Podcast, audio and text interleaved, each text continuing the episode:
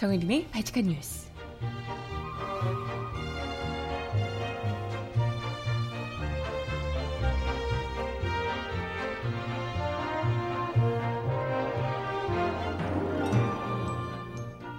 여러분 안녕하세요. 발칙한 뉴스 정혜림입니다. 이른바 땅콩 회항으로 전 국민의 지탄을 받았던 조현아 전 대한항공 부사장의 동생 조현민 대한항공 여객 마케팅 전무가 광고회사 직원에게 물을 끼얹는 갑질을 했다는 보도가 나왔습니다. 참 아무리 그래도 같은 회사 직원도 아니 아니 같은 회사 직원이어도 문제지만 같은 회사 직원도 아닌 이에게 물을 끼얹는 게 상식적으로 가능한가 싶은데 그런데 과거에도 이와 비슷한 행동을 했었다는 증언들도 나오고 있다고 하네요. 단지 이들이 금수저로 태어나서 아나무인으로 자랐기 때문에 인성이 덜 돼서 갑질을 하는 걸까요? 문제는 그들의 인성뿐 아니라 사실상 이들의 갑질을 눈 감아주는 특권 체제에 있는 것 아니냐 이런 지적이 나오고 있습니다. 음악 듣고 오늘 이야기 함께 나눠볼게요. 첫 곡 천담비가 부르는 처음 그때처럼 듣습니다. 신청곡 있으시면 주세요.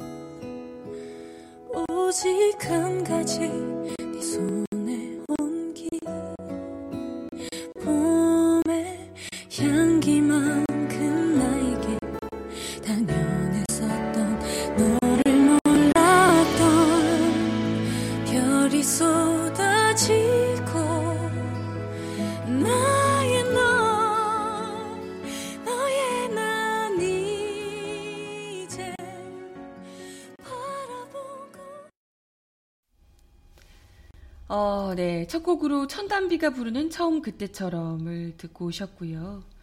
잠시 후에 음악은 더 들려드려 보도록 하겠습니다. 어, 네. 음, 땅콩 회항의 주인공 조연아에 이어서 그 동생이 이번에는 조현민 씨가 이번에는 또 갑질 논란을 가져왔습니다. 어제 또 굉장히 내내 실검에 있고 또 화제더라고요. 음, 이번에 이 조현민 전무는 지금 조양호 한진그룹 회장의 둘째 딸이죠. 조연아 부사장의 동생, 친동생이고. 지난달에 광고 대행사의 팀장과 회의를 하다가 도중에 해당 팀장이 자신의 질문에 제대로 답변을 하지 못하자 경로에서 물을 뿌렸다고. 네, 뭐 그래서 이제 뭐 완전 갑질 논란이. 아니 뭐 경로를 해서 소리를 치고 다그치고 뭐 어쨌든 광고주 입장에서는 광고사 입장에서는 뭐 완전 갑이시니까요. 뭐 많이 당해 보셨겠지만 아, 물 뿌리는 것까지 막고 있어 물세례 정말 갑질까지 당해야 하나 이런 생각이 들었을 텐데 아무튼 뭐 대한항공 측에서는 회의를 하면서 한 번 언성이 높아졌던 건 사실이고 근데 물을 뿌린 건 아니고 물이 든 잔을 바닥으로 던졌는데 그 물이 그 직원한테 튄 것이다 이렇게 좀 네. 그 해명을 글쎄 아니 진짜 그럴 수도 있는데 정말 그 직원에게 물 이렇게 뿌렸다기보다는 그 직원 옆으로 던진 거 아닌가 그런 거 아니에요? 아니 뭐 이렇게 그냥 이렇게 바닥에 던졌으면 안 튀었을 텐데 그 직원 옆으로 던졌으니까 물이 튄 거 아니에요? 그게 너무 무서운데? 물을 이렇게 뿌렸으면 물만 맞았겠지만 직원 옆으로 컵을 던졌으면 그래서 물이 이렇게 튄 거면 더 무서웠을 것 같은데. 네, 뭐 어쨌든 간에 물을 직접 끼얹었건 아니면 옆으로 던져서 그 물이 그 직원에게 튀었건 간에 사실 그 어떤 그 뭐 태도가 덜하고 덜한 정도지. 거기에서는 이 사람이 뭐 갑질을 했다는 것에 물세례 갑질을 했다는 것이 달라지는 건 아니잖아요. 뭐 논란이 되니까 이제 애써 물을 뿌린 건 절대 아니고 바닥으로 던져가지고 그렇게 된 거다 이렇게 얘기를 했는데 아무튼 비난 여론이 폭발하니까 뒤늦게 페이스북에 주현민 전무가 광고에 대한 애착이 사람에 대한 배려와 존중을 넘어서면 안 되는데 제가 제 감정을 관리 못했다라고 사과문을 올렸습니다. 어리석고 경솔한 행동에 고개 숙여 사과드린다. 회의에 참석했던 광고 대행사 직원분들에게 개별적으로 사과는 했습니다마는 이미 엎질러진 물이다. 라고 하면서 그 어떤 상황에서도 해서는 안 될 행동으로 더 할 말이 없다. 이렇게. 네, 뭐 어쨌건 논란이 되자 나름 다급히 조연아 때도 아마도 이제 한번 된통 당해봤기 때문에 땅콩 회항 때 굉장히 곤욕스러웠잖아요. 난리가 났었기 때문에 이제 급히 부랴부랴 사과문을 다급히 올린 것 같은데. 근데 자신의 이런 갑질 행동을 광고에 대한 애착이라고 이야기한 것 자체가 좀 웃기죠. 광고, 아니, 그러면 광고사 직원들은, 광고 대행사 직원들은 얼마나 더 애착이 있겠어요. 너 얼마나 더 감님을 모시고 했겠어요. 네. 아무튼 뭐, 이게 어쩌다 한번 이런 일이 나왔을 것인가 하는 부분에서는 사실 뭐, 그죠. 익히, 우리가 또, 그 조연아 부사장 때도, 터졌을 때도 굉장히 이야기가 많이 나는데, 저도 그 대한항공 쪽에서 일하는 지인에게 그 얘기를 들은 적이 있어요. 여기 이 집안 내력이다, 여기가. 집안에 거의 그 어, 조양호 회장의 아내부터 시작해서 조양호 회장보다도 조양호 회장의 아내분이 성격이 어마어마하시다고 하더라고요. 그래서 그리고 그 딸 둘이 전부 다 성격이 보통의 여자들이 좀 성격이 굉장한 집이어서 또이 집들이 그 조연아 부사장도 그랬지만 어, 예, 소리가. 긴, 키가 굉장히 크거든요, 이 집안이. 그래서 이렇게 좀 물 던지고 그랬으면 굉장히 좀 위협적이었을 것 같은데. 스튜어디스들이 VIP가 타, 탔다, 비행기에 탔다 이러면, 어, 이 사모님이거나, 사장 사모님이거나, 딸 둘 중에 누군가가 탔다 이러면 굉장히 긴장을 한다고, 어, 워낙 좀 이렇게 성격 보통이 아니라는 거죠. 거기서 성격이 뭔가 잘못했을 때 그러면 괜찮은데 땅콩이랑 때도 그렇지만 별거 거 가지고 이렇게 하는 경우들이 워낙 많았기 때문에 그런 일들이 있었겠죠. 네. 하여튼 뭐 그렇다고 하는데 글쎄 이걸 그냥 아우 성격이 좀 더럽네 이러고 넘어갈 문제인가라는 부분이 분명히 있는 거죠. 이번에는 뭐 사과를 하긴 했지만 사실 이번뿐만이 아니고 과거에도 비슷한 행동들이 많았다는 복수의 광고업계 관계자들 증언이 잇따르고 있다고 합니다. 딱 타지니까 바로 이제 줄줄이 나오는 것 같은데. 조 전무가 대한항공 광고를 맡으면서 여러 광고 대행사에게 비슷한 고압적인 태도를 취해왔던 것으로 전해지고 있습니다. 직접 조 전무와 일한 경험이 있는 모 광고 제작자, 관계자, 관계자는, 광고 제작사 관계자는 회의 때 화가 나서 테이블에 펜을 던졌는데, 아니, 뭘 좀 잘 던지나 봐. 컵 던지고, 던져서 물이 튀고 이랬는데, 펜도 던졌나 봐요. 테이블에 펜을 던졌는데, 그 펜이 부러져서, 어우, 진짜 좀 힘이 세신 것 같은데. 너무 세게 던졌나 봐요. 펜이 이게 아예 부러져서 그 파편이 회의 참가자에게 튄 적도 있다고. 아, 그래도 잘못해서 다치었으면 어떡할 뻔했어. 그리고 뭐 재수 없다고 직접 이렇게 막 이야기를 한 적도 있고 조전무보다 나이 지긋한 국장들에게 반말은 예사고 대한항공 직원에게 너를 그러라고 뽑은 줄 아냐? 뭐 이런 이야기를 하는 것도 들었다. 라고 합니다. 또 다른 관계자는 조 전무가 직원이 제주도 가서 직접 확인을 해야 하는데 이걸 안 했다고 수분 여, 뭐 여러 그러니까 뭐 좀 한 수분 동안 소리를 지르면서 꺼지라고 한 적도 있다. 이 때문에 직원들이 황급히 떠나기도 했다. 아, 기본적으로 그냥 주변에 화가 많으신가 보네요. 그리고 또 다른 관계자, 또 다른 광고 제작사 관계자는 우리 회사에 올 때 타고 온 차키를 직원에게 던지면서 발레 파킹을 맡긴 적도 있다. 그래서 우리를 포함해 일부 광고 대행사들은 광고 대행사는 직원들이 너무 힘들어해서 대한항공 광고를 기피하는 것으로 알고 있다. 조전 조전무 때문에 성질 부리는 걸 못 참아서 아무리 갑이지만 너무 심하게 갑질하니까 하는 걸 꺼려한다는 거죠. 또 다른 광고 그래서 여러 보통 이제 괜찮으면 이 광고 제작사와 계속 할 법도 한데 여러 광고 제작사들이 있네요. 또 다른 광고 제작사는 조전무와 함께하는 행사가 있었는데 행사장 문 앞으로 영접을 안 왔다고 화를 낸 적도 있다. 문 앞으로 영접을 와야 되는데 얼마나 이런 영접을 받고 자신의 화를 상대가 감당하는 것에 익숙해져 있는가?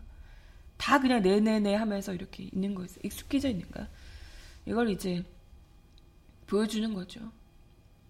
아무튼 뭐 대한항공 쪽에서는 일련의 일들에 대해서는 사실 여부는 확인할 수 없지만 이번 일에 대해 진심으로 사과하고 깊이 반성하고 있다.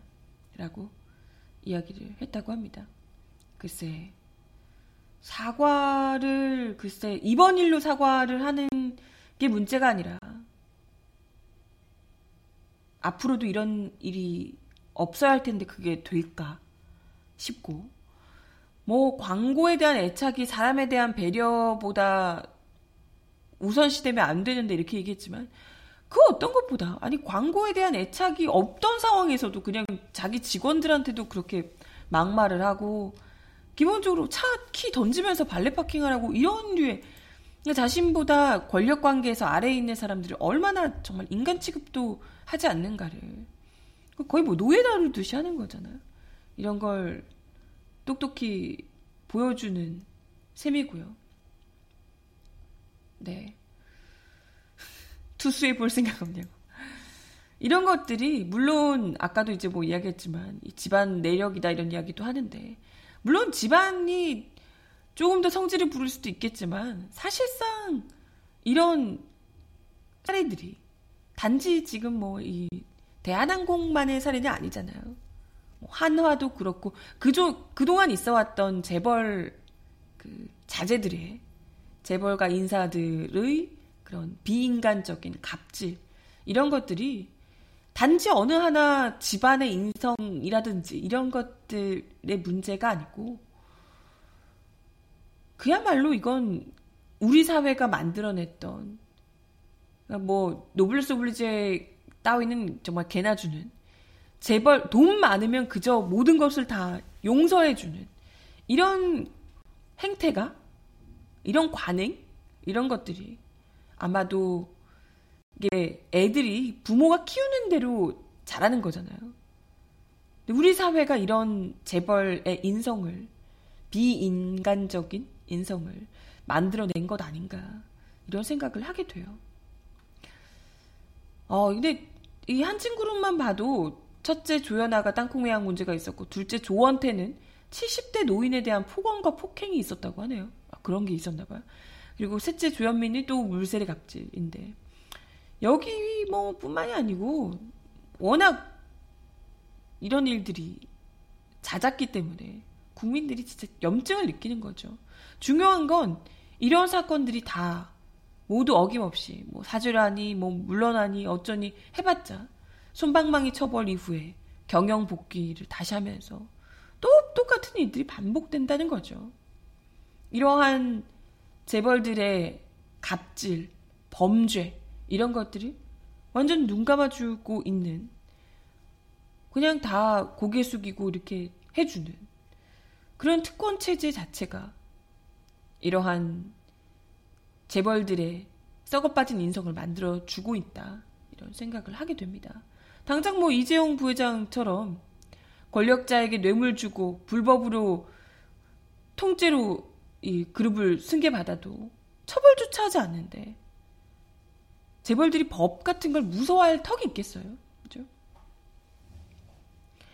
그리고 무슨 자기 말대로 감정 조절을 못했다고 그러는데 감정 조절 능력도 없는 20대, 30대 이런 젊은 애들이 굴지 대기업의 임원으로 완전 나이 지긋한 분들 위로 그냥 올라오니까 자기들 마음대로 그 어른들에게 기본적인 그것도 자기보다 훨씬 더 경력이 쌓여 있는 그런 사람들에게 반말 찍찍하면서 펜 던지고 이런 짓이나 하는 거죠.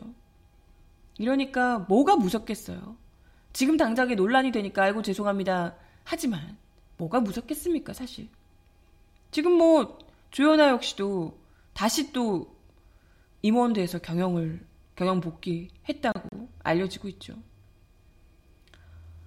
결국은 우리 국민들이 이런 일이 터질 때 잠깐 분노하고 그칠 것이 아니고 진짜 재벌들에게 계속해서 우리가 베풀어 왔던 그야말로 국민들이 희생하면서 베풀어 왔던 거잖아요. 이런 갑질을 참아주는 그리고 재벌들에게 일방적으로 몰아줬던 그런 온갖 특혜들을 이번 기회에 제대로 엄벌을 하고 정상적으로 되돌리는 경제 민주화가 너무나도 필요하지 않을까. 이것을 이 조씨 가문의 갑질 사례에서 똑똑히 보게 됩니다. 그죠? 아무튼 이런 꼬라지는 좀 이젠 좀 안 봤으면 좋겠네요. 돈 많다고 이 재벌들의 갑질. 정말. 네, 음악 하나 더 듣고 와서 이야기 이어가 봅니다. 이승환의 기다린 날도 지워진 날도 신청하셨어요. 기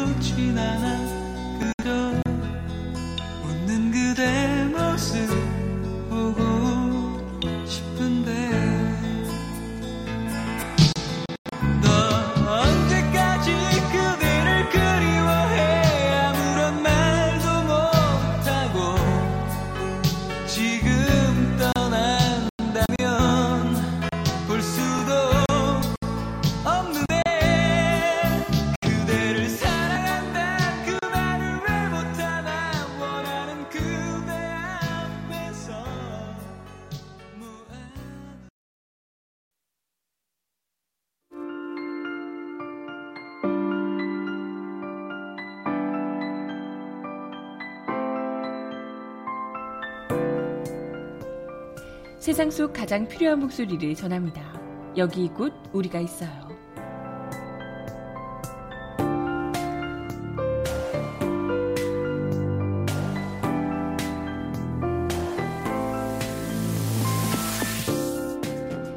세월호 침몰 원인을 과학적으로 분석한 첫 다큐멘터리 영화 그날 바다가 4년여의 제작 기간을 거쳐 어제 전국에서 정식 개봉했습니다. 박근혜 정부가 단순 사고임을 주장하며 핵심 증거라고 내놨던 세월호 선박 자동식 자동 식별 장치 AIS. 영화는 이 데이터가 왜 조작됐고 무엇이 거짓인지 드라이스오 문예식 선장을 비롯한 생존자들의 공통된 증언과 경험, CCTV 기록, 블랙박스 분석, 원문 AIS 데이터 등을 입수해 입수 분석해 교차 검증하는 방식으로 정부 데이터를 치밀하게 반박해 나갑니다.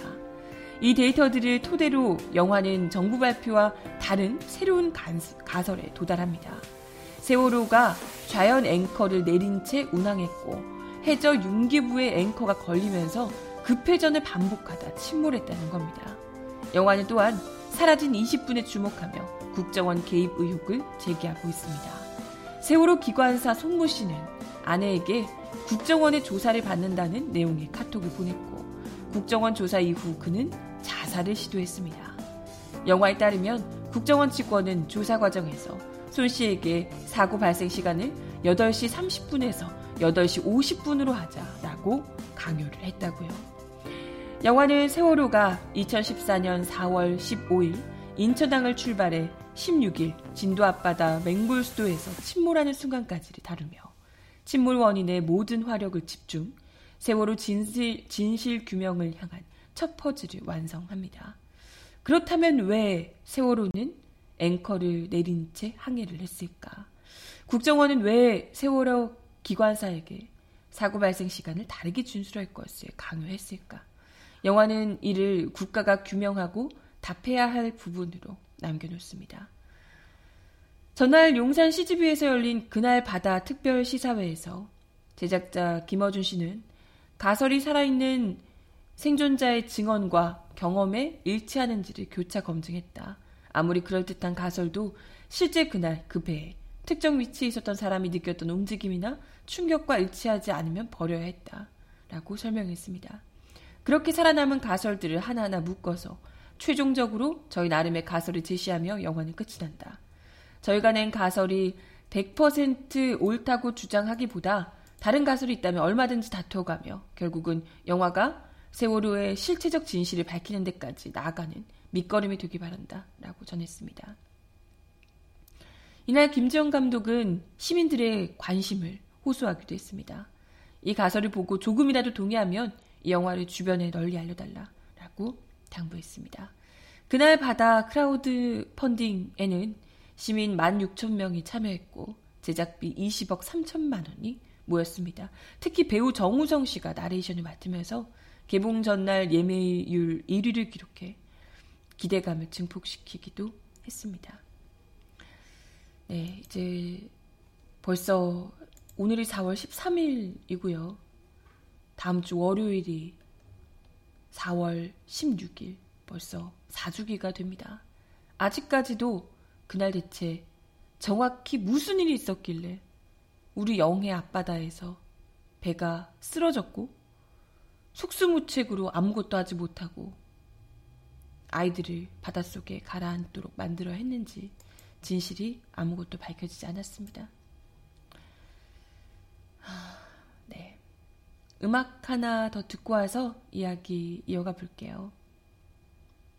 멜로망스의 유 들어요.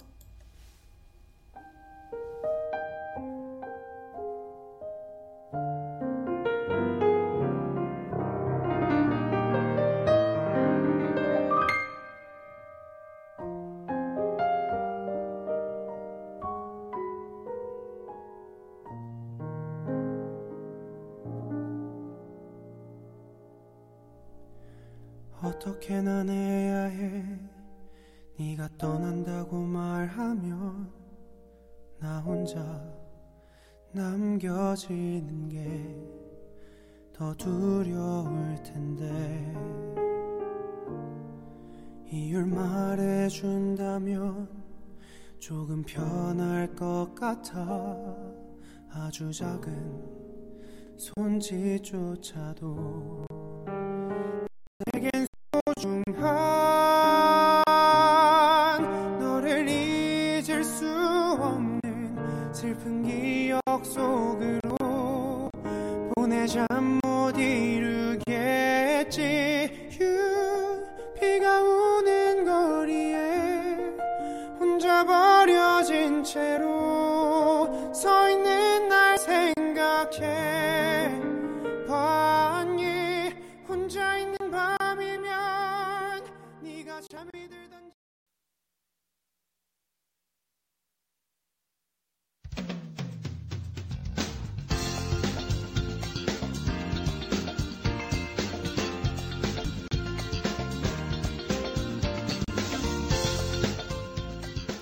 정하나의 바칙한 브리핑.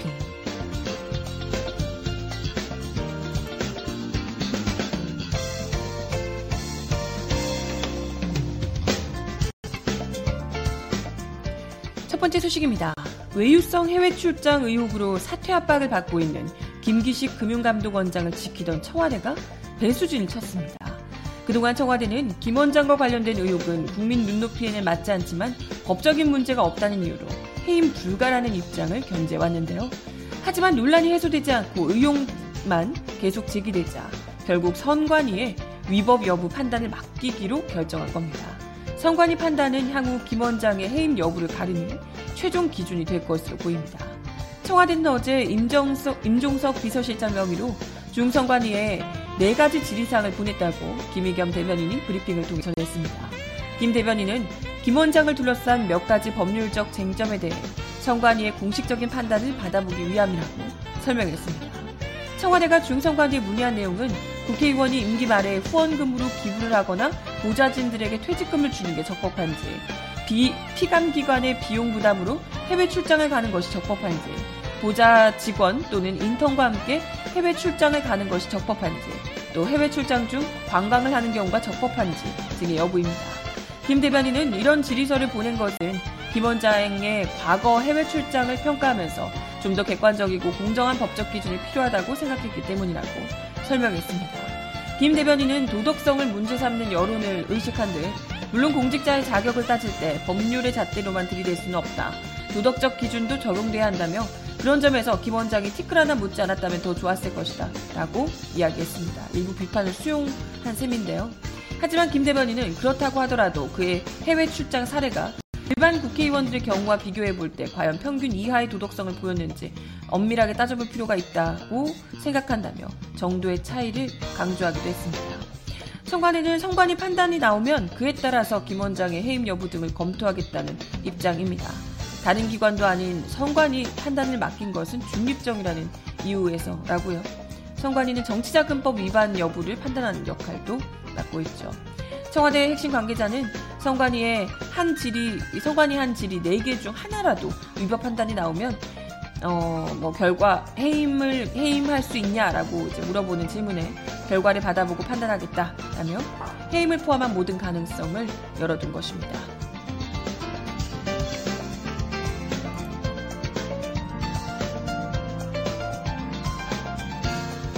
다음 소식입니다. 조명규, 조명균 통일부 장관이 어제 남북 정상회담을 시작으로 우리가 나아갈 여정의 목표는 지구상 마지막 행전을, 냉전을 끝내고 평화롭게 공존하며 함께 번영하는 한반도라고 이야기했습니다. 조명균 장관은 이날 서울 세종문화회관에서 2018 남북 정상회담과 한반도 냉전구조 해체 전략을 주조, 주제로 세종연구소 대통령 직속 정책기획위원회가 공동 주최한 제35차 세종 국가 전략 포럼에 참석해 축사를 통해 이같이 말했습니다. 조 장관은 올해 남북 고위급 회담에 남측 수석 대표로 참석해왔고 2018 남북 정상회담 준비위원회에서 총괄 간사를 맡고 있습니다. 조 장관은 한반도 비핵화와 평화 정착, 남북 관계 발전은 우리가 오랜 기간 일관되게 추구해온 목표라며 하지만 여전히 가야 할 길은 멀다. 그만큼 하나하나가 쉽지 않은 일들이다. 라고 얘기했습니다. 이어 작년에는 그 어느 때보다 한반도의 군사적 긴장 수위가 높아졌다며 이런 상황에서 남북의 정상 그리고 북미 정상이 한반도의 평화를 주제로 만나게 되는 것은 그 자체로도 분명 역사적인 사건이고 우리에게는 더없이 소중한 기회라고 강조했습니다. 조 장관은 정부는 지금 상황을 낙관하고 있지만은 않다. 한번 만나서 모든 문제를 일거에 해결할 수는 없다. 그러나 남과 북, 미국의 정상 모두가 이번 기회에 반드시 한반도의 비핵화 목표를 이루고 한반도의 항구적인 평화 정착 과정에서 분명한 진전을 이뤄내야 한다는 강한 의지를 가지고 있다 라고 말했습니다. 그는 정부는 명확한 비전과 대담한 전략을 가지고 지금의 대화 국면을 의미 있는 진전으로 이어나가고 어렵게 열린 기회의 창을 확대해 나가고자 한다. 라며 주도적인 노력을 기울여 나갈 것이라고 역설을 했습니다. 어, 북미 회담이 성공적으로 개최되는 것이 또 한반도 비핵화 평화에 중요하다는 인식 아래 이를 위한 여건 조성을 하는 것에도 최선을 다할 것이다. 라고 이야기를 했습니다.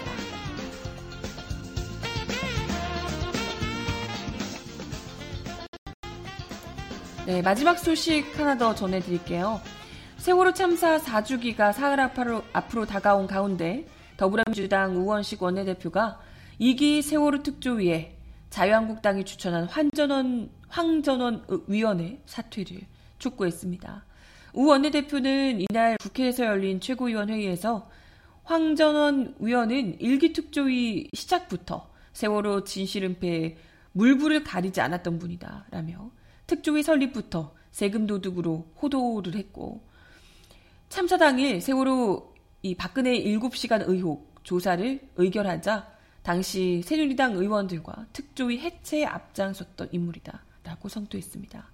앞서 유경근 4.16 가족협의회 운영위원장은 세월호 참사와 가습기 살균제 피해자 조사를 위한 특별조사위원회 3차 회의가 열렸던 지난 11일 황 의원의 사퇴와 세월호 참사 전면 재조사를 요구하며 삭발을 한 바 있습니다. 유 위원장은 황 전원이 있는 자체로 특조위가 논란이 될 것이라며 특조위가 마비되는 것을 감수하더라도 황 전원을 내보내야 한다라고 주장했습니다. 황 의원은 일기 특조위 위원으로 재임할 당시 특조위 해체를 특조위 위원인데 특조위 해체를 주장했고 새누리당 추천위원들이랑 같이 중간에 박근혜 7시간 조사 결정을 하자 사퇴를 선언하면서 진상규명 방해 공작을 계속해서 펼쳐왔던 인물이고요. 20대 총선에서 세월, 새누리당 출마를 선언하면서 특조위원 자격을 상실했다고요. 그런데 자유한국당이 다시 또 그를 특조위원으로 추천을 한 겁니다. 왜겠어요? 특조위를 어떻게든지 방해하겠다라는 의도를 강하게 가지고 있는 거죠. 이와 관련해서 우 원내대표는 황 의원은 특조위원이 아닌 특별 은폐위원이었으며 유가족 가슴에 대못을 박았다. 유가족이 삭발까지 하며 거부를 했다면 자유한국당도 다시 검토할 필요가 있다 라고 비판을 했습니다.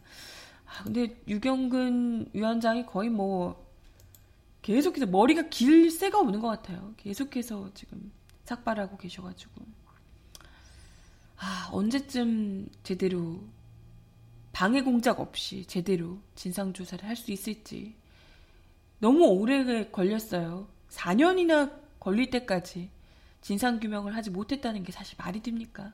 배가 이렇게까지 늦게 올라온 것도 어이가 없고 이제라도 바로 선 배 안에서 진실을 끌어올릴 때가 이제 되었다라는 이야기를 거듭 드립니다.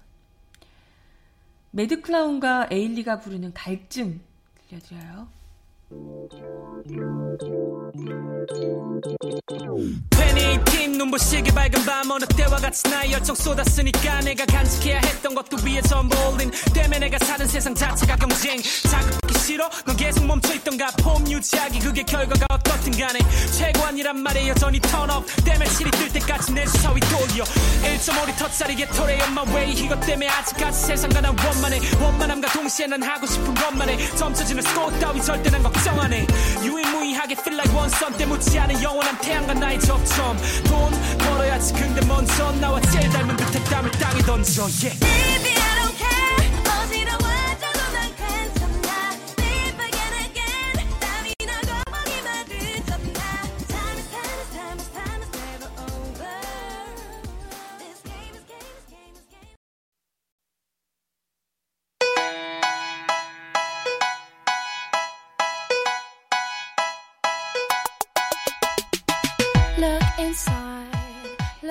왜 이럴까요? Tiny mind and look a bit harder. Cause we're so uninspired, so sick and tired of all the hatred you harbor. So you say it's not okay to be gay. Well, 세월호 4주기가 불과 3일 남은 이때 역시 그때나 지금이나 여전히 인간답지 못한 모습을 보이고 있는 이들이 있습니다. 세월호 납골당 화랑 유원지 결사반대라는 현수막을 낼건 자유한국당이 바로 그 주인공인데요. 정말 아무리 인간같지 못하다라고 이야기를 했지만 어떻게 이런 표현을 쓸 수가 있을까요? 끔찍하기로 말할 수가 없습니다.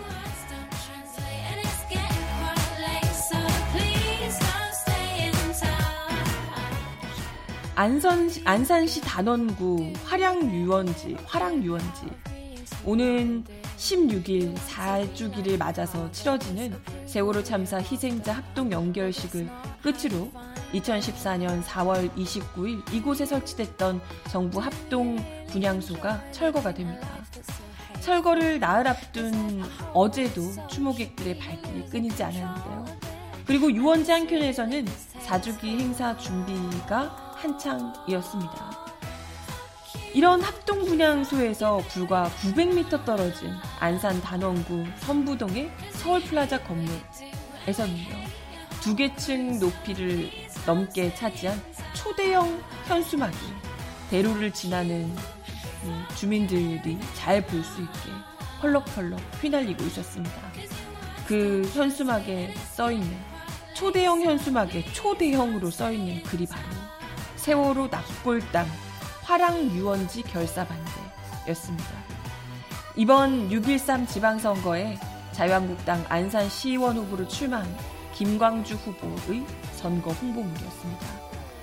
강 후보는 화랑 유원지에 추진 중인 4.16 생명안전공원을 납골당이라고 칭하며 공원 조성 반대를 선거 주요 공약으로 내세우고 있습니다. 세월호 가족들은 당연히 반발할 수밖에 없겠죠. 희생자들이 함께 봉안되는 시설은 전체 공원의 극히 일부분에 지나지 않는데도 불구하고 공원 자체를 아예 납골당이라고 낙고, 낙인을 찍어서 주민들의 반발을 부추기고 있는 거죠. 어떻게 인간이 이렇게까지 잔인할 수가 있는 거죠? 애진 아빠 강, 장동원 4.16 가족협의회 진상규명분과 팀장은 안전공원이 어떻게 계획됐는지도 말하지 않고 전체 공원의 1%도 안 되는 규모의 공안시설이 들어간다고 납골당이라고 부르는 것은 정말 말도 안 된다. 자유한국당이 의도적으로 주민들을 이간질시키려고 또 대립 구조를 만들어서 세월호를 지방선거 이용하고 있다. 라고 지적했습니다. 이어 가족들이 주변 동네를 찾아다니면서 단체장과 주민들에게 설명을 하고 있는데도 자유한국당이 이렇게 악의적으로 공원을 정치에 이용해 어려움이 너무나도 많다. 일기 특조위도 대놓고 방해한 정당이 어떻게 끝까지 이럴 수 있는지 참담하다. 현수막이 훤히 보이는 선부동 쪽에 세월호 가족들도 얼마나 많이 사는데 제발 더 이상 세월호를 정치적으로 이용하지 말아달라라고 호소했습니다. 아, 어떻게 이렇게 납골당 안 된다 이런 류의 이야기를 그것도 그 동네에서 얼마나 많은 아이들이 죽었는데 어떻게 이렇게까지 인간이 잔인할 수 있는가? 자기 자식이었어도 이랬을까요? 이 같은 현수막은 이곳뿐만이 아닙니다. 단원고 대표 번화가인 선부동 사거리에 위치한 화성프라자 건물에도 세월호 납골당 화랑 유원지 결사 반대 문구가 적혀 있습니다. 경기도 의원 선거에 출마한 자유한국당 장영수 후보의 현수막이라고 하네요. 안산의 중고등학생들이 다니는 각종 학원과 독서실이 질비한 건물이라고 하네요. 뭐 자유한국당에서는 주민들 상당수가 공원 조성을 반대하고 있기 때문에 절대 문제될 게 없다라고 하는데 그러면서 어쨌든 납골당 설치하는 거 아니냐? 정치적으로 이용하지 말라는 가족들 말이 더 정치적이다라고 이야기를 했다고요. 주민들이 아니 가족들이 가족을 잃은 아이를 잃은 아픔을 이런 안타까운 죽음은 절대 있어서는 안 된다라고 이야기를 하기 위해서 다시는 이런 나라가 되지 말아야 된다는 것을 우리가 기억하기 위해서 만드는 공원이 그게 왜 정치적입니까? 그걸 최소한 진짜 아이를 잃은 가족들의 아픔조차도 이런 식으로 이야기를 하는 사람이 무슨 정치를 하고 무슨 국민을 대표하겠다고 정치 바닥에 기어 나온 진짜 이해가 안 가네요, 정말. 너무 열받아가지고 지금. 아, 정말. 이런 것 때문에 더더욱이 이렇게 납골당 어쩌고 프레임을 만드는 자유한국당의 잔인한 주장 때문에 지역 주민들이 뭘 알지도 못하면서 납골당 어쩌고 하니까 어, 안 되지 안 되지 라고 얘기하는 것 아니냐라는 거고요. 오히려 학생들은 자유한국당 후보들의 현수막에 대해서 어른들 주장 말도 안 된다고 생각한다. 보면 마음이 좋지 않다. 우리는 선거권도 없고 딱히 세월호 가족분들에게 저희가 할 수 있는 게 없는 것 같아서 너무 슬프다. 안산에서 세월호가 어떤 일이었는데 여기 사는 학생들이 어떻게 세월호에 무심할 수 있겠냐 라고 이야기를 했다고요. 실제로 안산 거리에서는 노란 리본을 단 학생들을 굉장히 흔하게 볼 수 있다고 하네요. 이런 현수막을 보며 아이들이 어른들의 잔인함에 대해서 어떤 생각을 할지 그리고 또 어, 정말 이런 어른들이 있는 나라가 과연 믿고 살 수 있는 나라인가를 묻게 될 수밖에 없지 않을까 싶네요. 그래서 선거 잘해야 되는데 안산이 원래 또 근데 자유한국당 이 득세한 지역이라 이번에 어떻게 될지 모르겠습니다. 이런 후보들이 이런 게 절대 통하지 않는다는 걸 좀 뼈저리게 깨닫도록 만들어 줘야 하는데요. 네, 음악 하나 마지막 곡으로 들려드리면서 인사드리겠습니다. 존박이 부르는 이게 아닌데 들려드려요.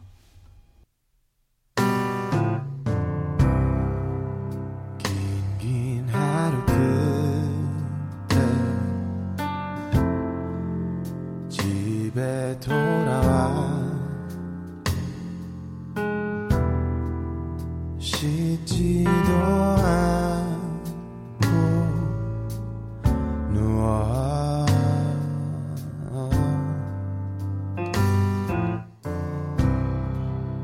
낮은 천장만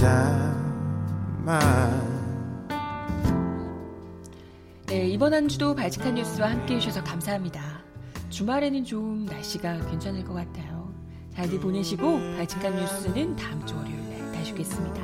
여러분 월요일에 만나요. 안녕. 네가 했던 모든 말, 또 내가 하려 했다 속으로만 삼키던 말 모두 떠올라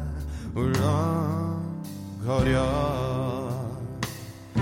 너의 말은 항상 옳고 한참 듣다 보면 하려던 말 까먹어서 우물쭈물